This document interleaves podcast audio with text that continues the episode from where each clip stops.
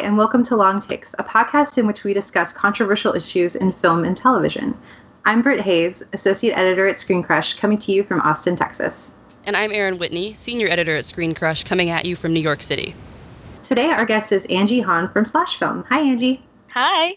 So, we're going to go ahead and talk about primarily Kathleen Kennedy's comments about female directors in Star Wars. Uh, she recently made some comments about why they haven't hired a female director just yet because they haven't really found anyone who's ready. And Erin recently attended a junket for Rogue One where they had a chance to ask Kathleen Kennedy about these comments. And Erin, why don't you tell us what Kathleen Kennedy said?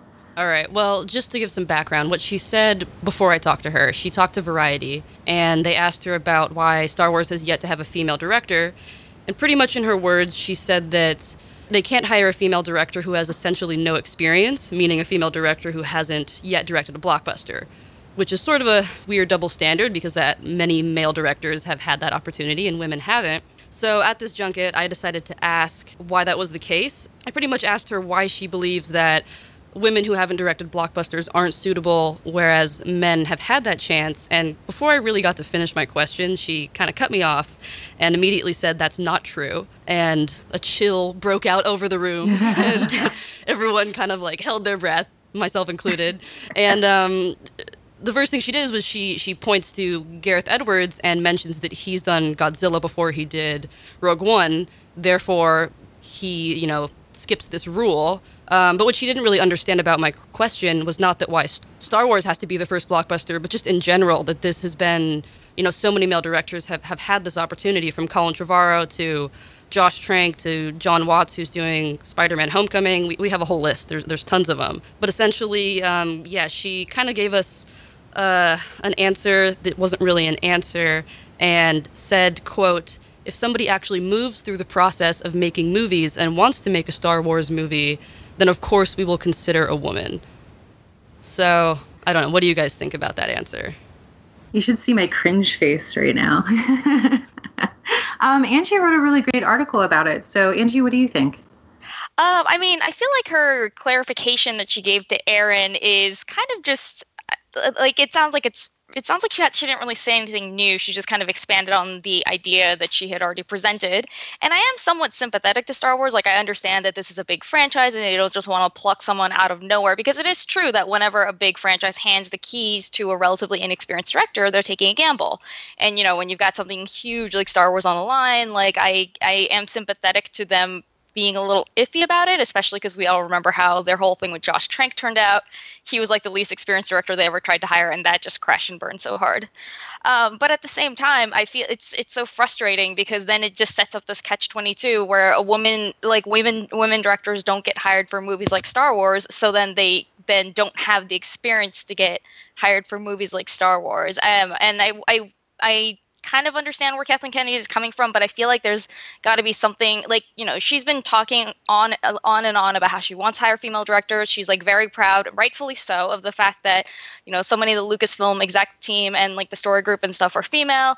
Um, but so I'd like to see, you know, so I feel like if Lucasfilm is going to really present itself as a champion for diversity and for women and stuff like that, then I'd like to see them do something other than kind of just throw their hands up and say like, well, there just aren't any, and there's nothing we can do about that. Yeah, I mean, I to I mean like like you, you know, I totally get where she's coming from. And also I think I can't imagine being in that position where it's like, okay, if I hire, if I'm Kathleen Kennedy, I hire a female director who doesn't have experience with a major blockbuster or whatever. I mean, like whoever it is, let's just say she hires a female director and that Star Wars movie does not turn out so great or doesn't meet their expectations to a certain degree, then who's blamed for it? The director, not Kathleen Kennedy. And I think that in her mind, maybe she's being sort of protective. Like if I'm, if and when I'm going to hire a female director, I'm going to make sure that this person has everything they need to make the best Star Wars movie. So there's no backlash. Like, I mean, I think it's just that she doesn't want to be responsible for a female director being blacklisted, basically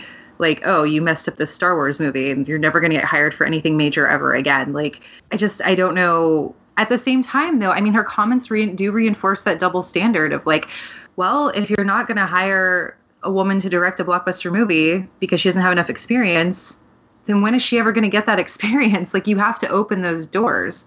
And her comments are particularly troubling given the fact that uh, the Hollywood Reporter published an article today about how over 50% of the executives at Lucasfilm are women. Yeah, that's the thing. I mean, Lucasfilm talks so much about how they're pushing so much diversity, and, and if you look at the casting, of course, you see it there with female leads and so many people of color in, in bigger roles, especially in Rogue One.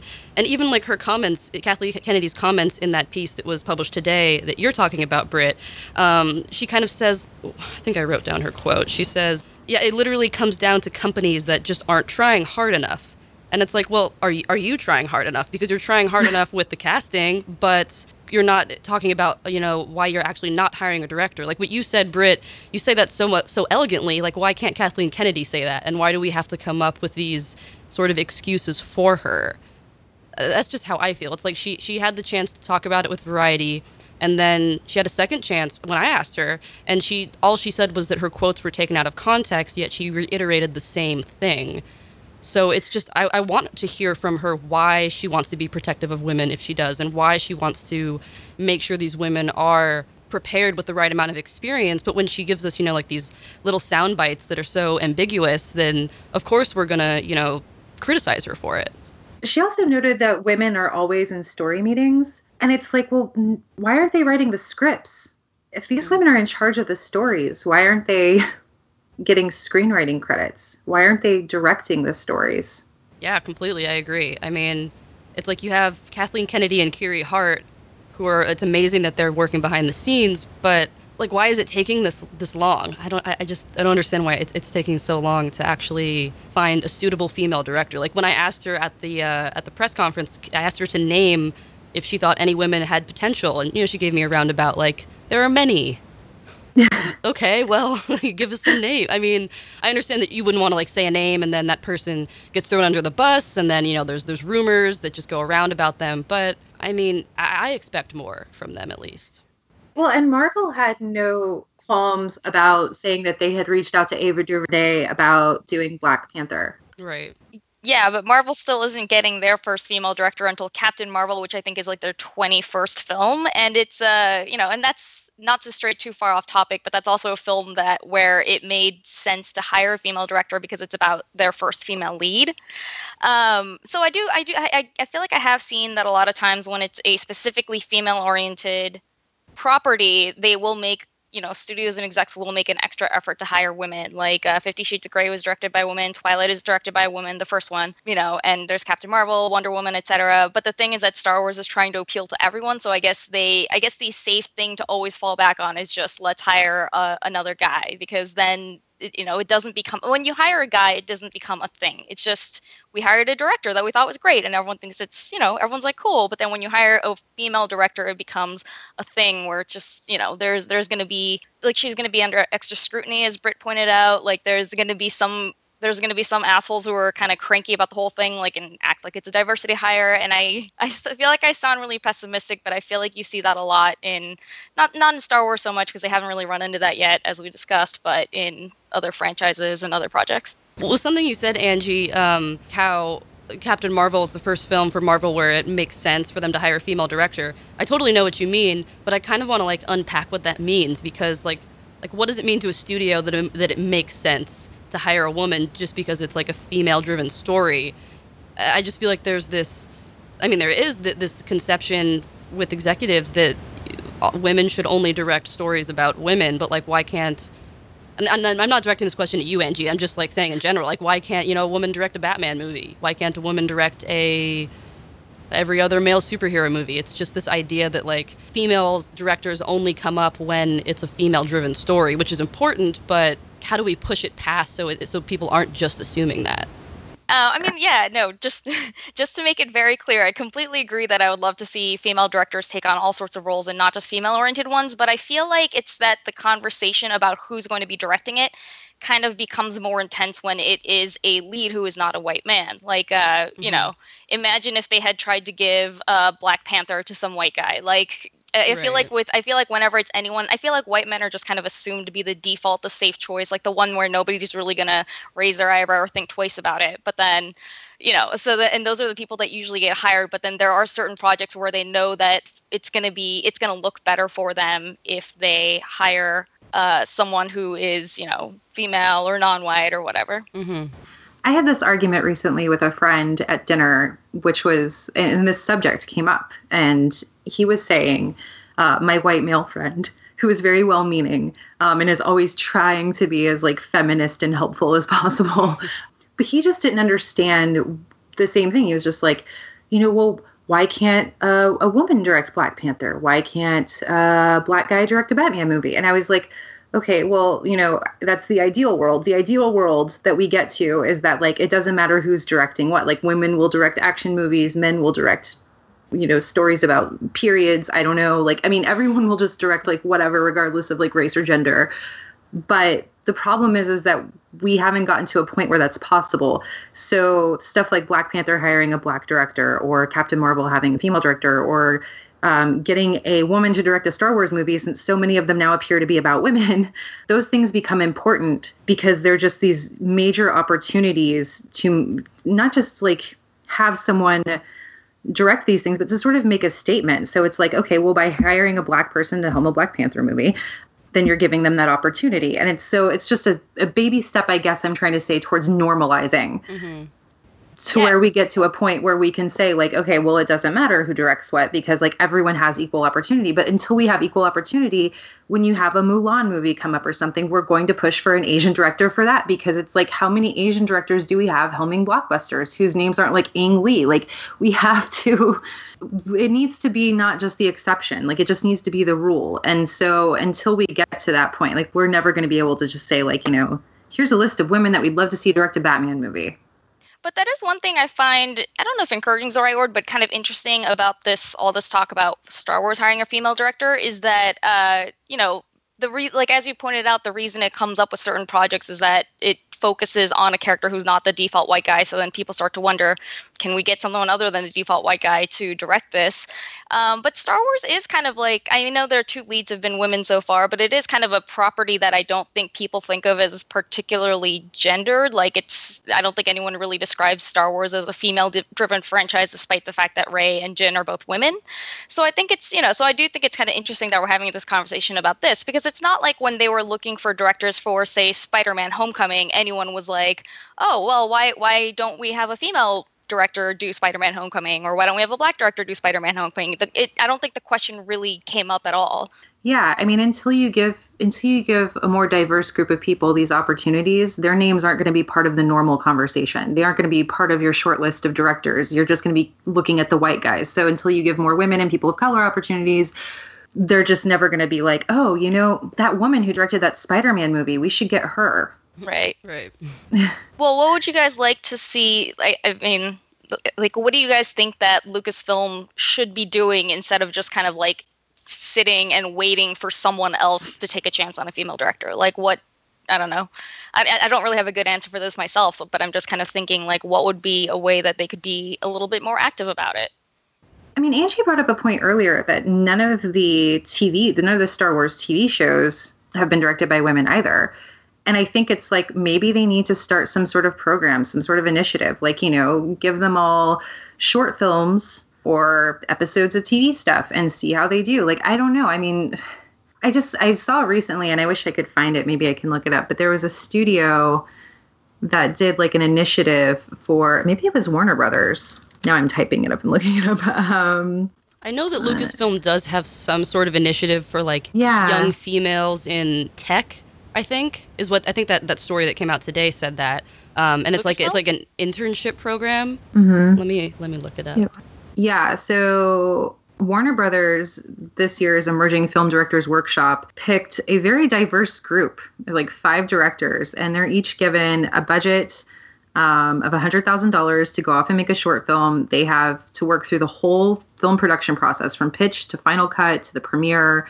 And then they'll have like a film festival. The participants will premiere their short films and they'll be exposed to tons of industry professionals and they'll have chances to go off and make other movies. I mean, and it was, I think, let's see, one, two, three, four women, one of whom is Asian, and only one man. Hmm. Awesome. Yeah, and that's like Warner Brothers, and it's weird because as far as blockbusters goes, especially like superhero stuff, Warner Brothers doesn't have a great track record right now. But as far as diversity goes, like they're doing much better than their competitors. That's true. Yeah. We talked about that in our last episode. How like Suicide Squad is more diverse than most Marvel movies. Yeah.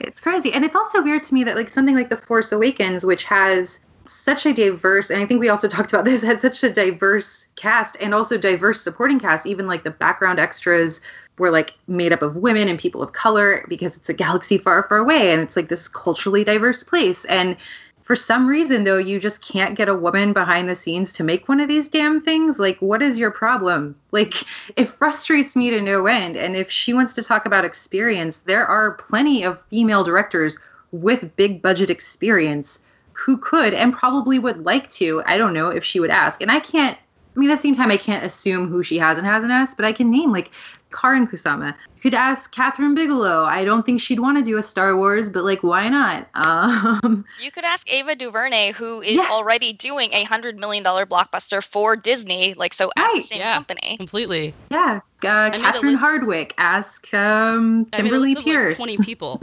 Because I was like, I just started to make a list today because obviously there's so many, but I was like, I want to like actually look at these names, and I made a list of like like 25 people. Um, and then there's so many lists online. I mean, you could look. Vulture made that list. I think that was last year of, of 100 female directors Hollywood should hire. Mhm. Yeah, I mean, it's just like Uh, there's, there's no also the Alice Initiative, which was recently launched, which is like the blacklist for female filmmakers, which has a whole list in one place. It's a bunch of like anonymous studio executives who get together and come up with a list of all of these female directors who have feature experience, independent or not. Um, it's usually like emerging filmmakers. Um, and then directors with like non-feature work. I don't know why they have Amy Seimetz listed un- under non-feature because she has a feature, but um, I would yeah, love I mean, to just see like- a Star Wars film from her, by the way. that would be Oh, awesome. yeah. Um, they have just like names like Andrea Arnold, who's somebody who's already established, Dee Rees, Gillian Robespierre, uh, Jennifer Kent, who was somebody who that they were looking at for Captain Marvel, and I think that that would have been an incredible choice. Um, I think that she turned it down. And this is an argument, an annoying argument I hear a lot where a lot of people will be like, well, you know, we asked one and she said no. Or like, oh, how do you know they haven't one. been approached? And, you know, how do you, or like, you know, oh, maybe they don't really want to do it. But it's just like, just because they turned down one doesn't mean they don't want to do another. Like, I remember Ava DuVernay turned down Black Panther and everyone's like, oh, she doesn't want to do that kind of movie. And then, like, shortly afterward, Disney was like, she's directing our $100 million blockbuster, A Wrinkle in Time. So it's like, you know, just because just because it's someone who might want to direct that kind of project doesn't mean every project is right for them.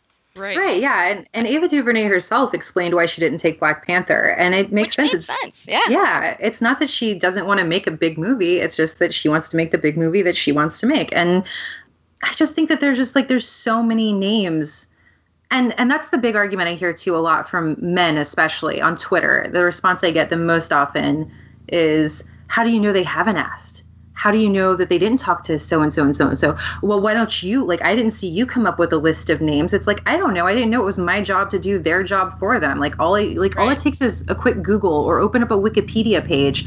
It doesn't take much effort to find a list of female directors and you can just go like tick off the list and go ask them some questions. And you know why am i doing their job?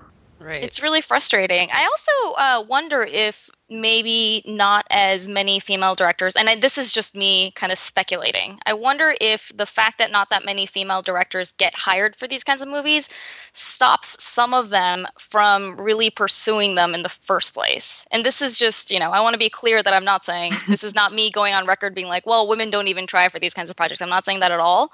But I just kind of imagine like if I'm in the position of like, you know, a director trying to make her next project and I'm like, they never hire people like me to make those kinds of movies, like, you know, I wonder if that is discouraging to a lot of people.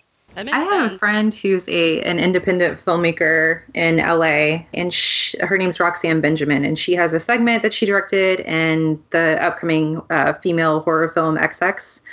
Um, and uh, she did a, a segment in Southbound, which came out earlier this year, I think. And um, she had this really great Facebook post the other day about her frustrations as a female filmmaker and how even when she goes to pitch a modestly budgeted or small budget indie film she gets a lot of responses from people that are like, "Oh, that's too much money. Why don't you try to do like a 5 million dollar concept?" And like she'll go off and like she'll write like smaller concepts and smaller concepts and she keeps getting asked to like take a hit in her pay. And basically she makes no money to make anything because everyone just keeps coming at her saying like oh you don't have enough experience yet. Oh you don't have enough this. Like oh you need to make something smaller. And it's like how many times do i have to make something small before you let me do something big? Like how many times? And i, I wonder how many other filmmakers in the independent world who are women are encountering that problem which is sort of along the lines of what angie's saying. Like how many times are they trying to make bigger things only to be told like oh you don't have enough experience yet Imagine being in a position like your friend who's a filmmaker where they keep telling you, no, you don't have enough experience, you have to go smaller, you have to go smaller, $5 million is even too much for you. And then imagine that person like trying like hearing comments like this from Kathleen Kennedy and just being like, well, you know, I I've made a bunch of short films, I've made a bunch of low budget stuff, I've made like I've tried to make mid budget stuff, they won't even let me do that. Like it's you know I, I feel like i feel like just even if even i don't know if your friend wants to direct a big movie or not but just people like that i feel like even if you wanted to there's this kind of block there where a lot of people have trouble imagining it so then maybe after a while it becomes something that's hard for you to kind of want to try for too i don't know. But i wonder if sometimes when i read the lucasfilm comments it kind of sounds like they are waiting for someone to call them. I wonder if they are making an active effort to try and find and court female directors or if they're just kind of because i'm sure their phone is ringing off the hook with directors you know especially male directors who want to direct star wars. So i wonder if they are going out there and looking or just kind of waiting. Yeah i wish they would disclose more or at least be more specific on like what is it that you actually want from this female director like you want her to direct five indie movies like what what is it that's going to fit your criteria that's going to prove that this person is worthy just as all these other male directors were able to do it. I, just wish they would put it in explicit terms. I mean, obviously they're not going to, but it's like it's just it's just so up in the air to say like no experience like what does no experience mean someone like um, lexi alexander directed punisher um, was it punisher warzone i think is the mm-hmm. name of the movie i mean that's a superhero movie so like like there's someone there that has experience dealing with the, the subject matter it may not be as big of a budget but it's like where does the line get drawn on who has experience and who doesn't. And I don't know. It's I, I really wish that they would be more open about what they're looking for and if they're actually looking for it, like you say, Angie. I mean, I'd also point out that Rian Johnson, who is directing a Star Wars movie, he has experience, but he doesn't have like $100 million blockbuster experience. So it's clearly not that, you know, there's like some kind of check mark when they're passing around these notes trying to decide who's going to direct them of like they have to have directed a nine figure blockbuster type movie. I did just find, speaking of if Kathleen Kennedy is waiting around for someone to call, that triggered this memory in me that I wrote an article last December about some comments she made to the New York Times. And she said, Until I waved the flag at the Fortune Women's Conference recently, I had not had one single phone call from a woman telling me that she really, really wants to direct a Star Wars movie they need to be the ones picking up the phone and saying, Hey, let me tell you what Star Wars means to me and how much I could do with it. She's putting the onus on women to come to her and pitch to her Star Wars ideas. And she's also putting the onus on women to go out and somehow magically land a blockbuster that nobody wants to hand them because of their gender while disguising it as you don't have enough experience. It's yeah, just it's you hit really frustrating. Like you can't put it all on women. Like you're a woman in charge of a company with over 50% women in executive positions.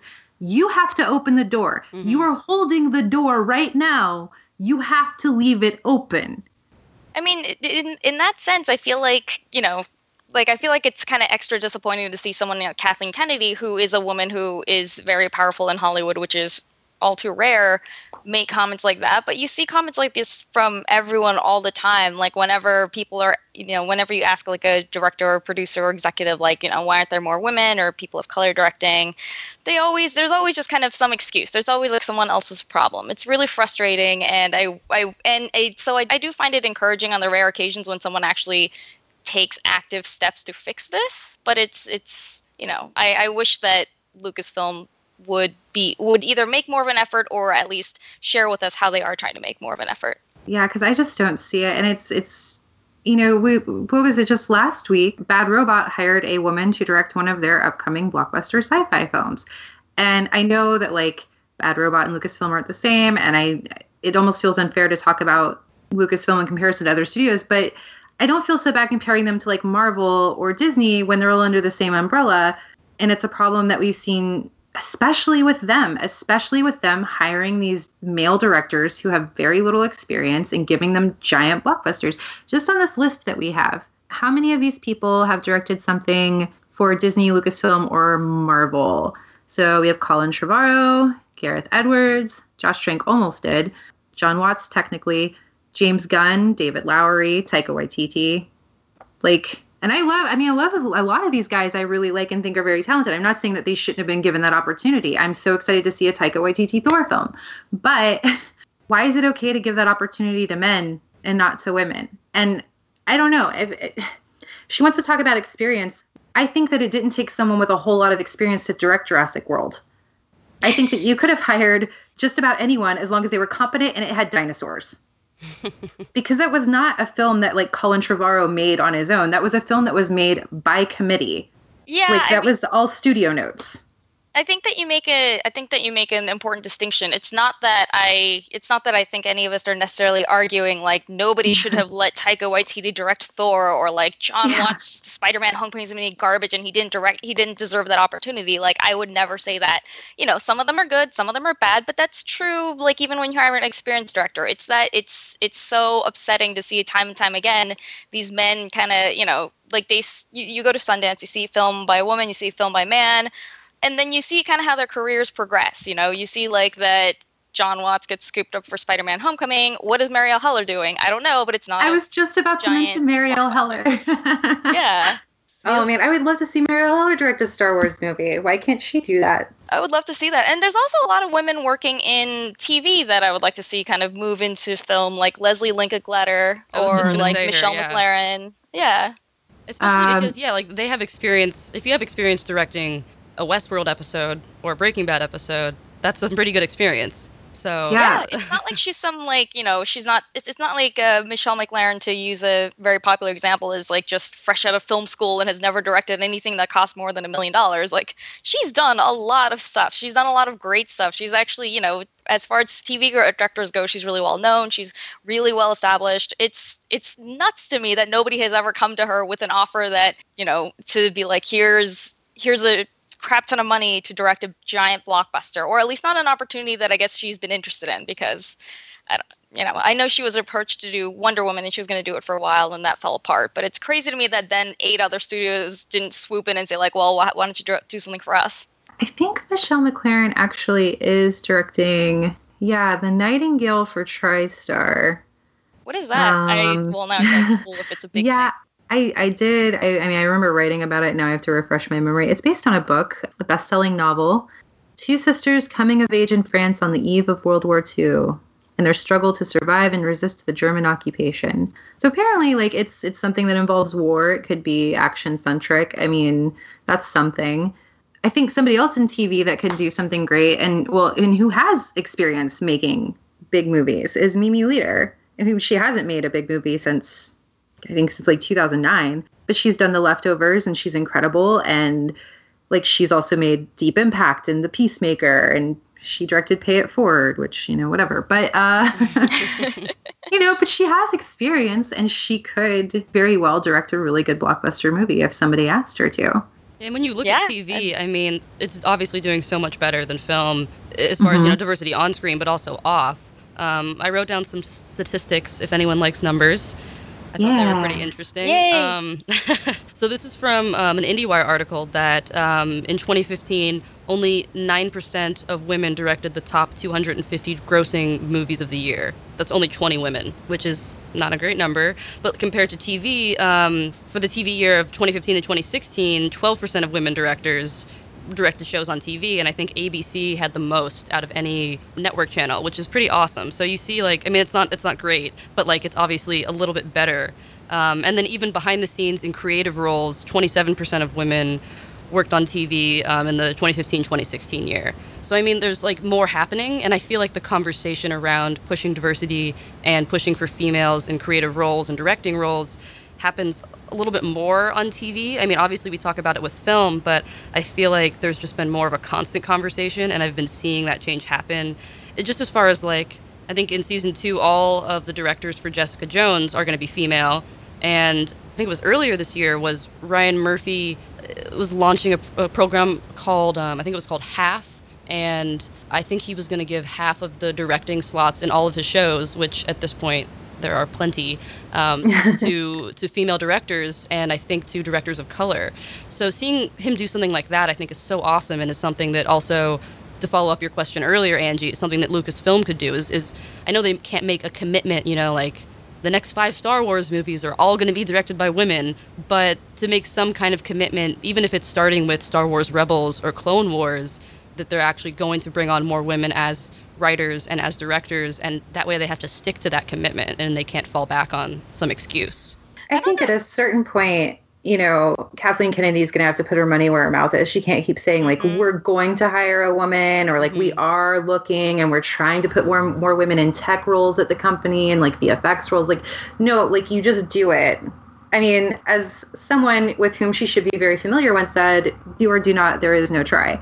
So, sing yeah like why why are you not? And i mean maybe tina fey's comments that i was reading earlier this morning about tv being better than movies i mean i know what she's saying but in some ways tv is better than movies because it is more diverse and i don't know what it is about television that makes it a more diverse place. I guess because it wants like, people in television want to take more risks or i don't know like why is it that we're we're seeing way more women working in TV than we are in film. Like, what is it about film that's so damn special that you can't let a woman direct anything? Maybe it's I about think- like the frequency of, I mean, I don't know, uh, more episodes per season, you have more opportunities mm. versus like this entire blockbuster that's going to take, you know, a year and a half to actually complete.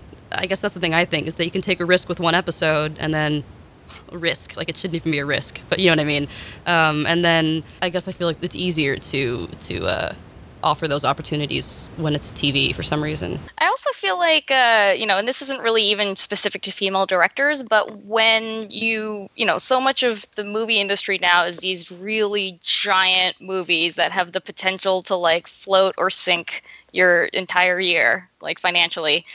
Um, so I wonder. So I feel like they've, in a lot of ways, they seem kind of risk averse. Like it's why we're seeing so many sequels and stuff, and not as many original ideas. It's why we don't get a lot of mid-budget stuff anymore. So I, I think that that's probably part of it. You know, I, you know, obviously, as Erin said, it's it's insane to think that like hiring Colin Trevorrow to do Jurassic World, not to keep crapping on him, but you know, as one example, um, isn't a risk. But like hiring a, a woman director with several features under a belt would be a risk. Like that's already like I agree that's insane, but I feel like when they are kind of going in with this mindset of like, oh, we can't afford to ha- take any more risk than absolutely necessary, then it becomes really easy to default to, well, let's just, you know, do it the way we've always done. Let's keep hiring the same kind of people we've always hired. You know, let's keep uh, going back to the same types of people that we always tell stories about it's it's really annoying but I, I think that that's i think that tv kind of right now seems like it's taking more risks and and going in more directions in general. Also i think in tv there's just there's so much of it right now that i think that uh, a lot of shows are kind of trying really hard to make themselves stand out. So i think that that also kind of encourages people to try different things and I guess we also don't know. I mean, Netflix and Amazon, they, they don't re- reveal their numbers, so we don't really know what kind of risk they are taking. Whereas, obviously, films have the box office returns. So I feel like there's probably some difference there as maybe why they're more willing to take the chance. Yeah, I don't I don't know. I, I am gonna say that I am okay I'm okay crapping on Colin Trevorrow because last fall he made comments about why women aren't directing blockbusters, and mm. his explanation was they don't want to. Yep, I remember that. We covered that at Slash yeah. Film too. And didn't um, uh, who called him out? Jaime King called him out on Twitter. Oh, did she? I think so. She did. He actually, I remember because I wrote the I wrote up those comments for Slash Film, and I remember he actually responded to us about. I don't actually remember the specifics right now, so I'd have to find them. But he wrote a really long response about it, and I think. Oh yeah. I guess I guess he I mean he, his explanation was just this kind of very like oh you know well women don't want to like top female directors have better things to do which is another line of argument I find really annoying because how do, how do you know? Also, Right. like, you know, I know he has experience now, but when he got hired for Jurassic World, he wasn't a top male director. He was a dude that directed one indie film that people kind of liked. that people kind of liked. Yeah, also like try telling that to Kathryn Bigelow, dude, and like see what she says. Like she would just like slide on her sunglasses, like walk away, explosion behind her. Like no Yes. thanks. A I really do wonder- well-directed explosion behind her. yes. I do wonder though, going back to TV, because I was looking at your notes, Erin, about Ryan Murphy's program. And I know Bryan Fuller has also been a big advocate for diversity in front of and behind the scenes. And I kind of wonder if they're just like they're like the Paul Feig's of TV. I mean, Ryan Murphy not as good as Paul Feig. Sorry, Ryan Murphy. But I mean, Bryan Fuller definitely. I mean, these are and we talked about this last time too. I have a feeling we're going to be repeating ourselves often on this podcast, but it's it's sad but kind of great that these men in power, these like TV showrunners and directors are taking the initiative because it is up to them. Like ultimately it is up to them to be an ally and to give women the opportunities at the ground level, like and put them in, you know, production roles and, you know, put them in front of the camera, have them working in, you know, VFX departments. I mean, everything. Like you, you it's up to you as the man with your privilege to use that privilege to give women opportunities. So Ryan Murphy, it's your responsibility to help us get a woman direct Star Wars. Yeah, Why I mean, I mean, like I know um, Ava DuVernay's Queen Sugar. I think all the season one directors were female or something, and she's not privileged in terms of gender or race, but she is privileged in that she is a established, acclaimed, well-known female director. So I was really, so I really liked, like, it made me feel really happy when I saw that she was kind of using her clout to help and pull up other younger or less experienced female directors and give them the experience that they are going to need to eventually direct something like Star Wars. Totally. I feel like Ava DuVernay is like the warrior right now that like can make this difference. Hopefully, that's what I want Yeah. to see at least. Yeah. It's totally like if anyone deserves a Barbie, it's her. And I'm so glad that they made a Barbie of Ava DuVernay. Like, it's like, what do you want to be when you grow up? Do you want to be like dentist or like veterinarian? I want to be Ava DuVernay. Okay. I mean, I think we all want to be Ava DuVernay when we grow up, and we're all technically grown up. So yeah. still time. Exactly. I want to go back real quick to to what you mentioned before, Angie, about this stupid idea that women don't want to direct blockbusters. Because Kate Erbland at IndieWire recently did a piece that I thought was really great, where she reached out to a whole bunch of female filmmakers and asked them, and they all said, "Yes, we do want to do it." I think there was actually one person that said they didn't, um, but still, it, it, I think it was it was really cool to like see real female filmmakers actually say that like, yes, I am interested and I do want to do this, and then express some of their hesitancies towards why they maybe wouldn't or what they would consider. And while reading the piece, I found that a lot of their hesitancies were things that have nothing to do with gender, really. I mean, I think it was Lynn Shelton. Um, I'm not entirely sure. I have to double check. Who said um, like her biggest concern was losing creative control on a project, which is something that I'm sure any male director would feel the same about. So it's just the conversation like it, it can work both ways that you know they could just be as hesitant to sign up for something as Colin Trevorrow or you know Jon Watts would be. Um, but this assumption that they're just straight up not interested because I don't even know what the because is um, is just absurd.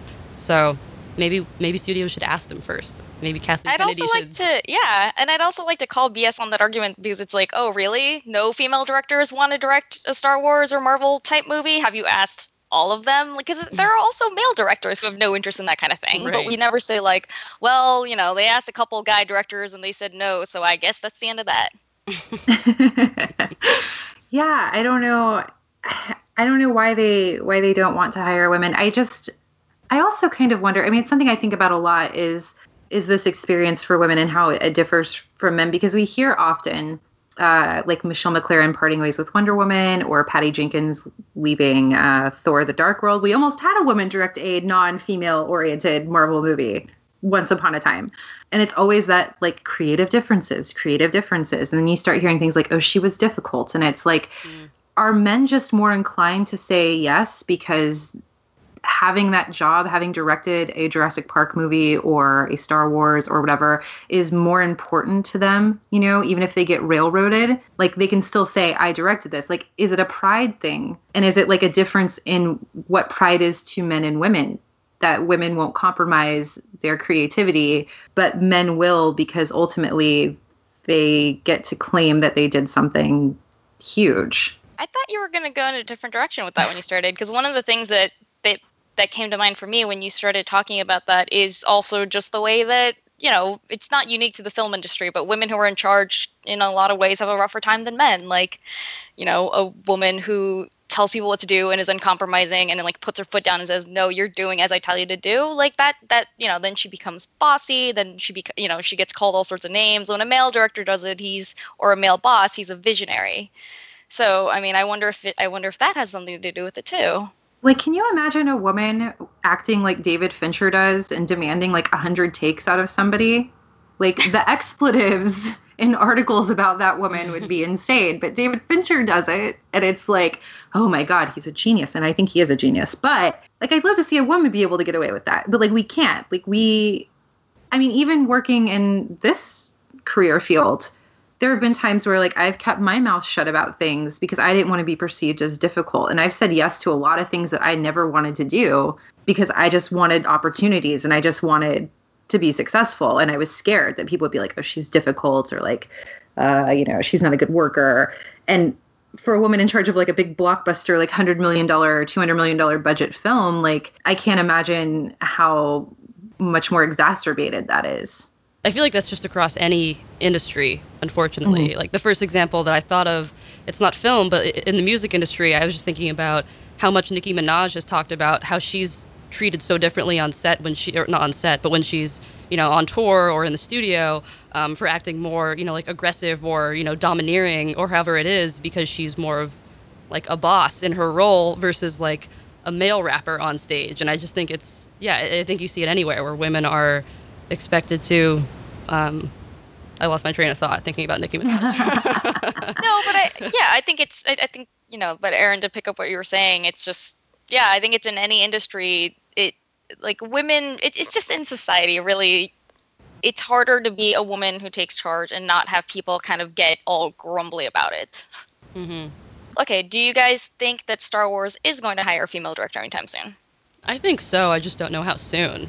You know, they already have their films lined up for like several years. Mm-hmm. So even if they do, it would have to be like, in, you know, it would be a while from now. I feel like I think they would trust I feel like they would more likely go with a female director for a spin-off before. I was just about to say that. yeah. Especially, I think it's all going to depend. Not all of it, but I think some of it m- might depend on how well Rogue One does. Whether or not, mm-hmm. obviously, they keep doing spin-offs, but giving. I mean, this has been such a, a different type of formula that they followed for this film compared to the Star Wars movies, so to the main, you know, episodes. So I'm curious if, if this does super well, maybe they'll be a little more inclined to take that risk.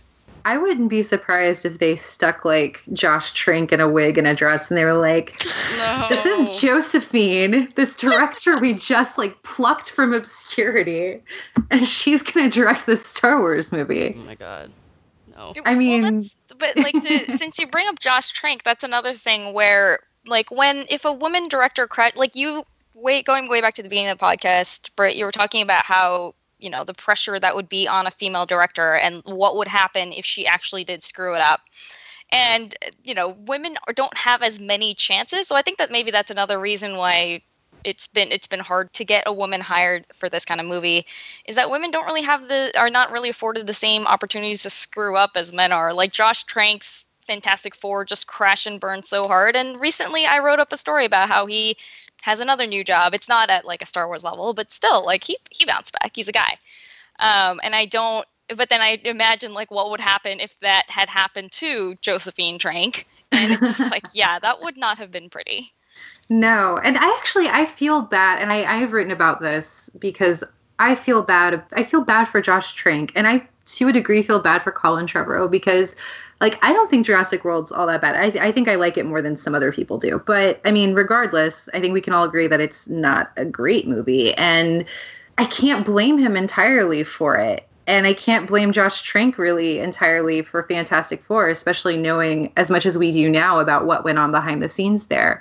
And you can see the seams in that movie where it's like, well, this was clearly a different movie and then somewhere in the second act, because it doesn't have a third act, it becomes uh, somebody else's movie that was not his. And so I mean, I think knowing as much as we do about how things work, it's like I have a hard time, you know, blaming them too much. But that's me and that's us. And uh, I think that executives at other studios, if they were to watch a Josephine Shrink directed Fantastic Four, they're not going to be looking at the ins and outs of how that movie got made and the the studio notes that were involved. Uh, they're going to be looking at the bottom line, which is that a woman directed this movie and it sucked. Yeah, well, with Josh Trank, was also kind of he got a reputation for being extremely difficult, which male directors, as you guys have pointed out, get away with a lot. But he was the guy that had directed Chronicle. He wasn't like David Fincher. Nobody yeah. was like, "Oh my God, you're a genius," and we're gonna listen to whatever you say. Right. Yeah, and I wonder how much of that is again like goes back to my theorizing of how many men are just okay with being railroaded and is he maybe the exception where he was like i'm not going to say yes to everything you want that's it no matter how small point. i am yeah, yeah i mean um, I mean, because we're talking about creative differences, those are always like the director has a vision and the studio has another vision, and that's what that is. And maybe that's it. I mean, because how many women get pushed off of or quit projects because of creative differences, and how many times does that happen with men? Not nearly as often. Right. This has been a depressing podcast, guys. I'm so sorry. I've tried to make some jokes. no, it's how okay. Do we, how do we end on a good note? Should we talk about like our ideal female director of a Star Wars movie or something? oh man, I was looking at names of like female directors earlier, and I swear I was like coming up with like the weirdest ideas. Because if you just look at female directors, just like Google it, and you get like the fun little slideshow, and it's like so many accomplished female directors who are known for like very like art house type things. Mm-hmm. Like, um, imagine if you will, an Andrea Arnold Star Wars. That's actually a name. So Peter, you know, uh, yeah. the editor at slash film was like talking about how he wanted to see someone direct bond and then that was a name that or like star wars like that kind of movie and, and andrea arnold is actually a name that came up a lot. I think people really like her work and would be curious to see what she would do. I know i would be. Oh yeah. Um, but like yeah imagine ana lily amirpour directing like a blockbuster. I don't know what it would it would look like, but it would look amazing. I feel like. You know she's the one that directed A Girl Walks Home Alone at Night and The Bad Batch and The Bad Batch not a very good movie. No, it's it terrible. Looks, but it looks so cool, and it looks like I'm like I would love to see someone kind of take that demented creativity and put it toward you know a, a superhero movie or a Star Wars type blockbuster or something like that. Like I would be, I'm dying to see what that would look like. I think, I mean, the Bad Batch. Uh, somebody, somebody I know very well described it perfectly as a vice propaganda film. Yeah. yeah, and that's exactly what it is. But you're right. I mean, there are some really good visual things in there, and she does know how to direct a movie. So it's hard for me to argue with the fact that like I would like to see her handed more money because for better or worse, it'll be interesting no matter what it is. Who was I thinking of the other day? That, oh, Claire Denis. Like, why don't we get Claire oh, Denis yeah. in a Star Wars film? All right. You know who I'd love to see direct a big movie? Debra Granik, the one that did uh, Winter's Bone. Oh, yeah. Like that movie was so that that movie was so well directed. It was so incredible. It was really you know powerful and well emotional and emotional and really well shot and everything. And you know, imagine her doing like a kind of a grittier take on Star Wars or like a grittier superhero movie or something like that. Like I think that would be amazing. You know who and I think that this is a really perfect example of somebody that could totally do it uh, Kelly Fremon Craig, who did The Edge of mm. 17. Yeah. Because that's like a really, like, it's a movie with like wide multi generational appeal. It's a fun movie. It's a poignant movie. I mean, it ticks off so many boxes. It's really well made. It was her first time directing, like, and it looks great. And everyone in it is so charming, and her script is so wonderful. I mean, like, why not give her? Like, there's an emerging director who has directed a mid budget studio film and has experience and could totally do it. Like, why not? I'm gonna yeah. toss in Lynne Ramsay because I'm obsessed yes. with. We need to talk about Kevin, and oh, I just really too. want more movies from her. Period. But yeah, like a Star Wars movie would be cool too. Another Definitely. name I saw floated around a lot is uh, Susanne Bier because she just did The Night Manager on TV with Tom Hiddleston, mm. and I think that she would. I, I, feel I didn't actually watch it, but I've heard a lot of so I'm just going off of what other people have said. But I know that a lot of people have said that she would be a good fit for something like James Bond. That could be cool. Or Sarah Polley. Yes. Totally. Uh, what was it like? Universal has a competing live action Little Mermaid movie. And oh, right. isn't that uh, is Rebecca Thomas still directing yes. that, or is that okay? Yes. I was wondering if she was yes. still doing that.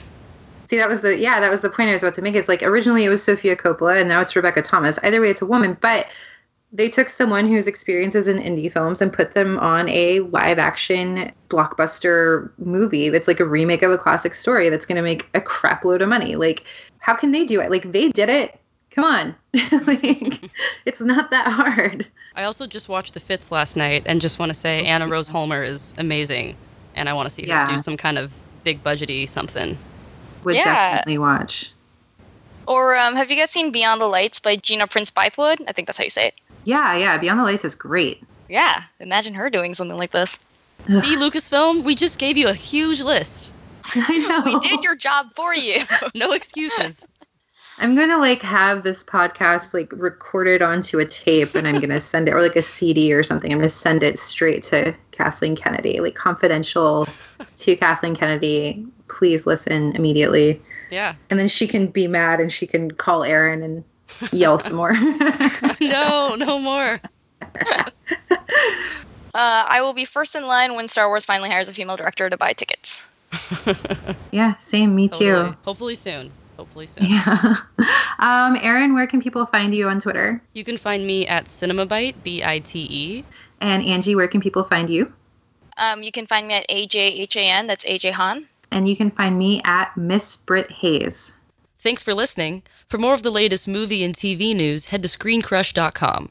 Follow us on Twitter at ScreenCrushNews, like us on Facebook, and follow us on Instagram and Snapchat at the username ScreenCrush.